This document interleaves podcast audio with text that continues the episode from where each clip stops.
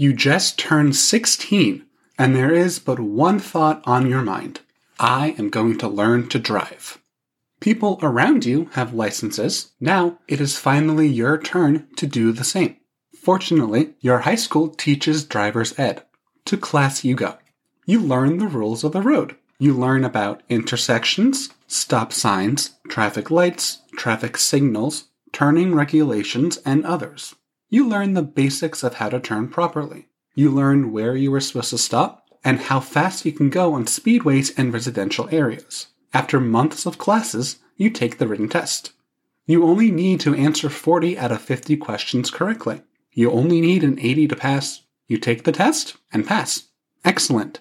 Now you need to practice. Supervised, of course, you follow the law. You practice for several a month. You practice with friends and family. Your parents even chipped in for driving school, all to help you pass. After months of practice, you schedule your road test. You take the road test and you pass. All that is left is to practice driving on your own.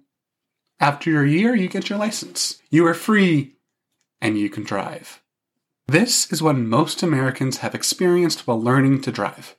Not everyone's experience is the same. Some people had no problems and took to the road right away. Some people failed the road test. Some people failed many times. It is a difficult part of growing up that we all experience. It is tricky. Now, imagine trying to learn to drive while you also experience mental and physical challenges. Is it more difficult or less difficult? Let's find out. You're listening to Autism and Education, Science and Me. I'm your host, Tom Herrera. In this episode, I aim to discuss both the challenges of driving and learning how to drive while being autistic. So, put on your seatbelt, turn on your headlights, check your rearview mirrors, and let's go for a drive. This is An Anxious Autistic's Dreadful Driving on Autism and Education, Science and Me.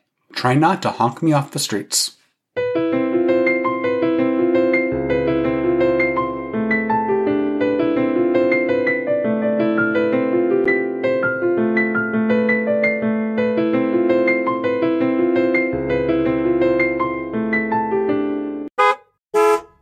I am going to go out on a limb and say something rather controversial.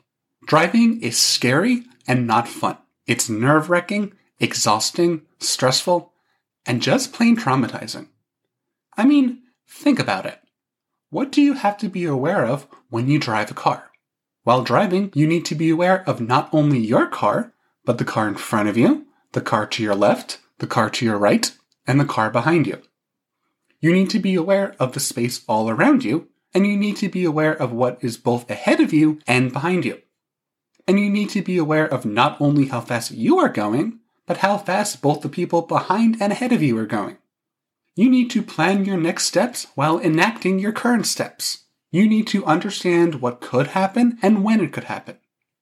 You also need to have decent reflexes to be able to react in time to the multitude of scenarios that will happen when you drive.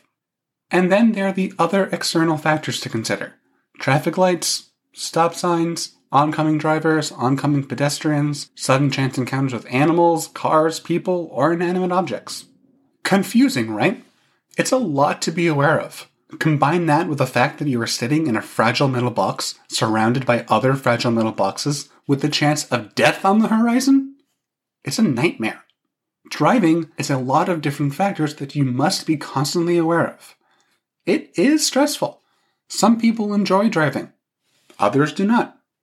But most people agree that driving is important. It is a rite of passage. My parents learned to drive. My siblings all learned to drive at 16. I did not learn how to drive when I was 16. In fact, as I am working on this episode, I still have not learned how to drive. But at the time of this episode, I have a probationary license. A probationary license is not a full license, but it's still a start. I started later in life, but as of now, I can join you other humans out on the road. Better stay off the roads for your safety.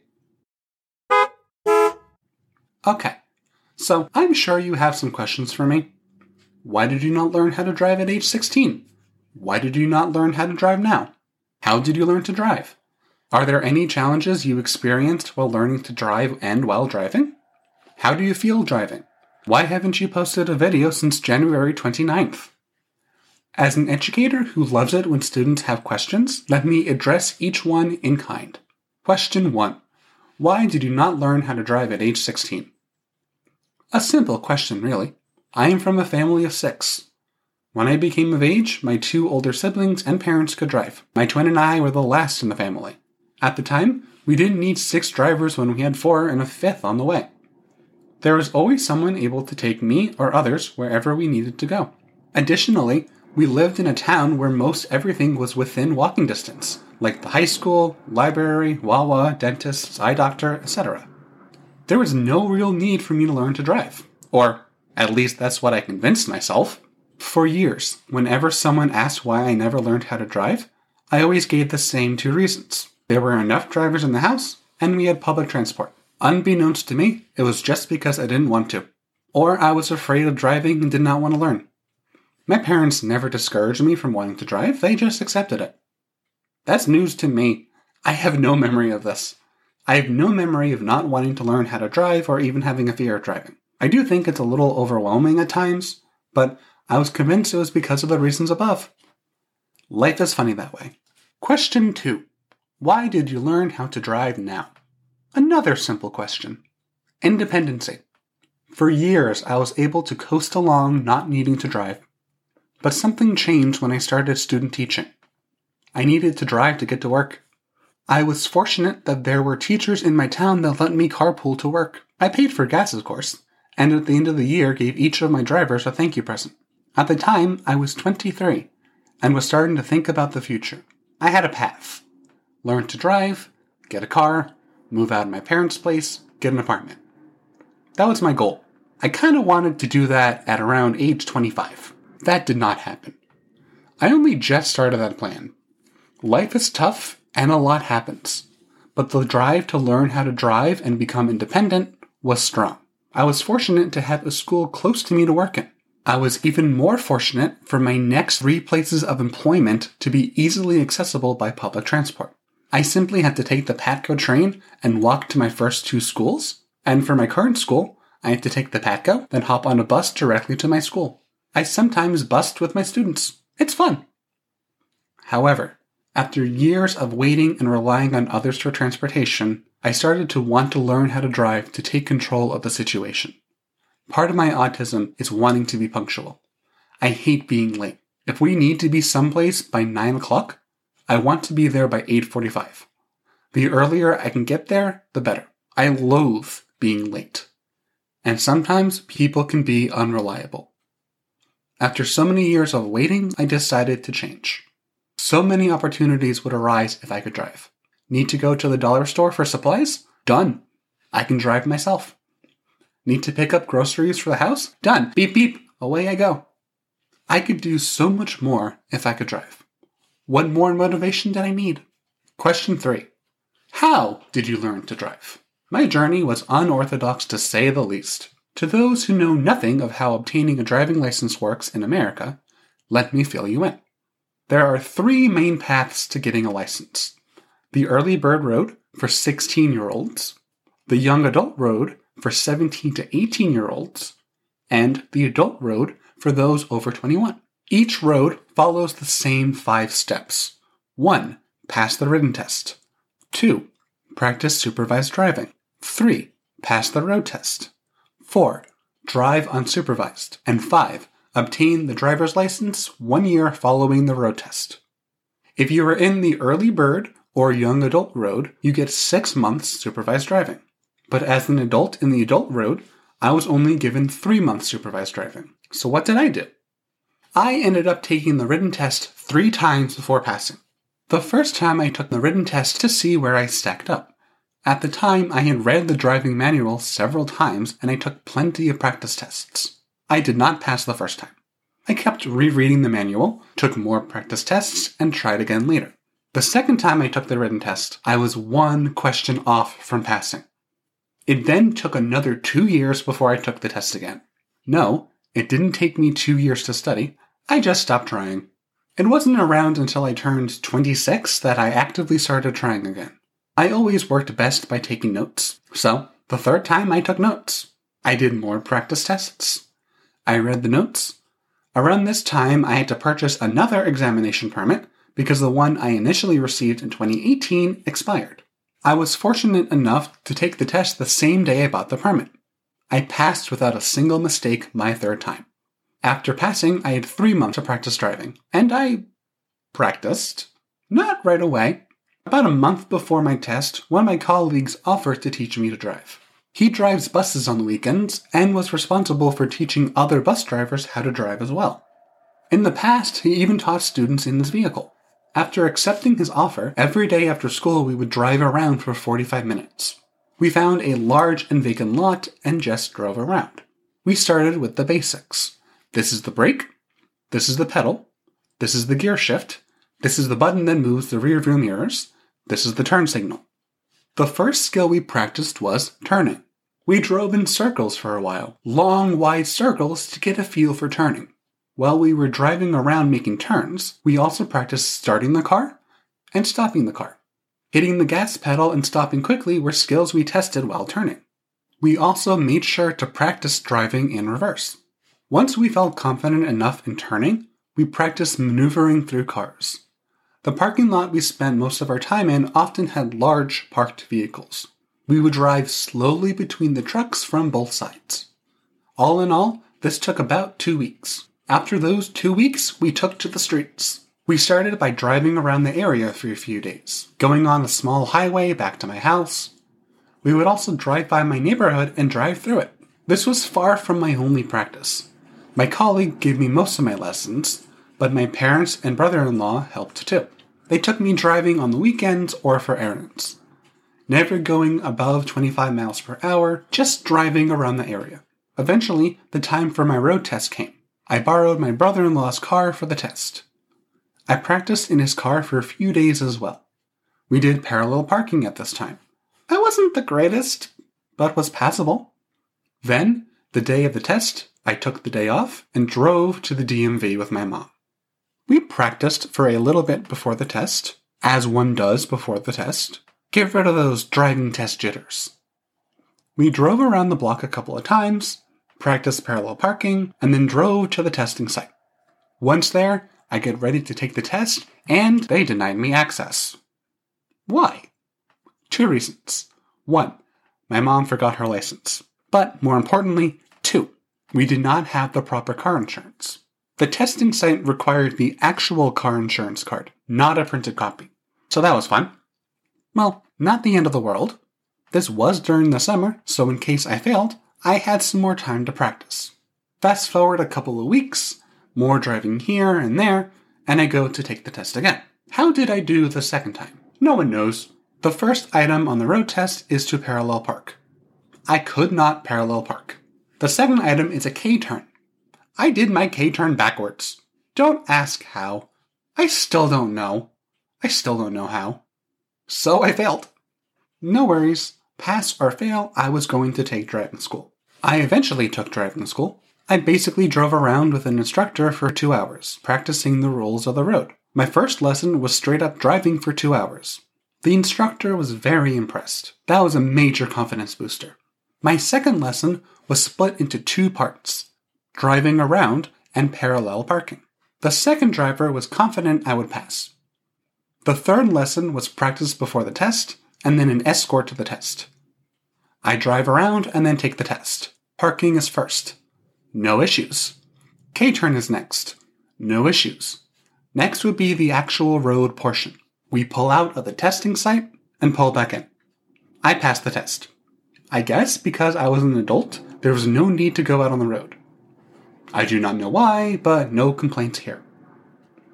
At that point, I completed the test. All that was left was to show my examination ticket to the DMV, and they would mail me my provisionary license. Then, one year later, I would get my full license. But the point was, I could drive. Cheers and celebrations all around. Question 4. Are there any challenges you experienced while learning to drive and while driving? One always experiences challenges while learning to drive. I had several challenges. I will classify each challenge as either physical space, cardinal directions, or instructions. Starting with physical space. I mentioned in my wedding episode that I am a rather large man. Finding a car that I fit in was the initial challenge. We tried many cars a Jeep Compass, a Honda Civic, a Dodge Caravan, a Hyundai Sonata, and a CRV. I felt most comfortable in the Jeep Compass, but mostly the Honda Civic. In fact, that's the car I drive around with now, a Honda Civic. She's beautiful. I think I'm calling her Nemona. It comes from the Latin word Nemo, meaning no name. My legs are long, and I need to have a car that fits one with large dimensions. Challenge 1 averted. I have a car I fit in, and I can reach everything. And I have no problem seeing all around me. The next challenge was cardinal directions. I have a basic understanding of what the following terms mean left, right, straight, curved, north, south, west, and east. I understand what those words mean, but have a hard time placing them in the real world. I know the difference between left and right. Make an L shape with both of your hands. The hand that has the actual L shape is your left. The hand that has a backwards L shape is your right. I know that, but I will often go the wrong direction. I will go right when I need to go left, or sometimes I will say I need to turn left when I mean turn right. I don't know why I say the opposite of what I mean, but it is very disconcerting to mean one thing but say something else entirely. I blame the coding in my brain. It's a nightmare. I also cannot visualize things going straight or curved. I physically cannot visualize it. If you want me to walk straight, I can walk straight. If you ask me to walk in a curve, I can do that too. But ask me to drive straight? No dice. Several times I thought I was driving straight, when in fact I was not. I still do not see how you can tell when you are driving straight in a car. I physically cannot tell you the difference.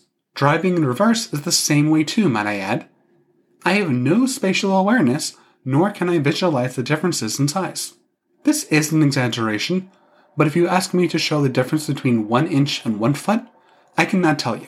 I cannot visualize it. So that's problematic. That makes driving around with me difficult. I also have a hard time creating a mental map of where to go. I am lucky I know where things in my town are. I can get there by walking, but driving is another story.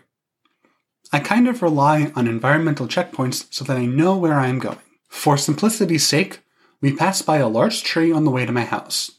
If I pass the tree, I know I'm going where I need to be. So, challenge 1 was my size, and challenge 2 was the basic directions. Now, challenge 3. I have always had a hard time following directions. You give me a short and simple multi step direction, and I cannot follow it. The best directions for me are in the moment. Turn right here, turn left, go straight. I operate in short, simple steps. Give me a single step instruction, and I have no problem completing the task. Give me instructions with several steps, and I have trouble completing it. The longer and more complex the steps are, the less successful I am in completing that task. I have always done well with being told exactly what to do. Key point there being what to do. Not why we do something, just how to do it. If I need to make a K turn here, just give me steps on how to complete it. I do not need any other bit of information. All I need is the how to. Short and to the point. Everything else is, quite frankly, irrelevant. This issue has caused some issues when driving around with my mom who was trying to teach me how to drive safely and well. The problem was her instructions were multi step and complicated. Let me try to explain why this is an issue. I have a rather linear brain. I think logically and consecutively. I think in sequence A to B to C to D to Z. I may have complicated thoughts here and there, but each thought can be traced to a basic algorithm, a basic concept of the same steps. This is how I operate A to B to C to D to Z. This is how I process the world. I am often told to get out of my comfort zone. Think outside the box. Think from someone else's point of view. Except, I can't. None won't. Can't. It's not like I want to be difficult. I don't want to stay confined in my narrow box. I don't want to be stuck forever in the minuscule area I call my comfort zone. The one area where I flourish and life is grand. It's not like I want to never see things from the other side. It's not a choice. I physically can't. I continue to compare myself to a computer. Computers are a wonderful analogy of the human mind because it mimics the wiring that is the human brain. It can mimic the behaviors of people through basic programs. My CPU has an operating system that speaks in English. All the programs run in English. That's my comfort zone.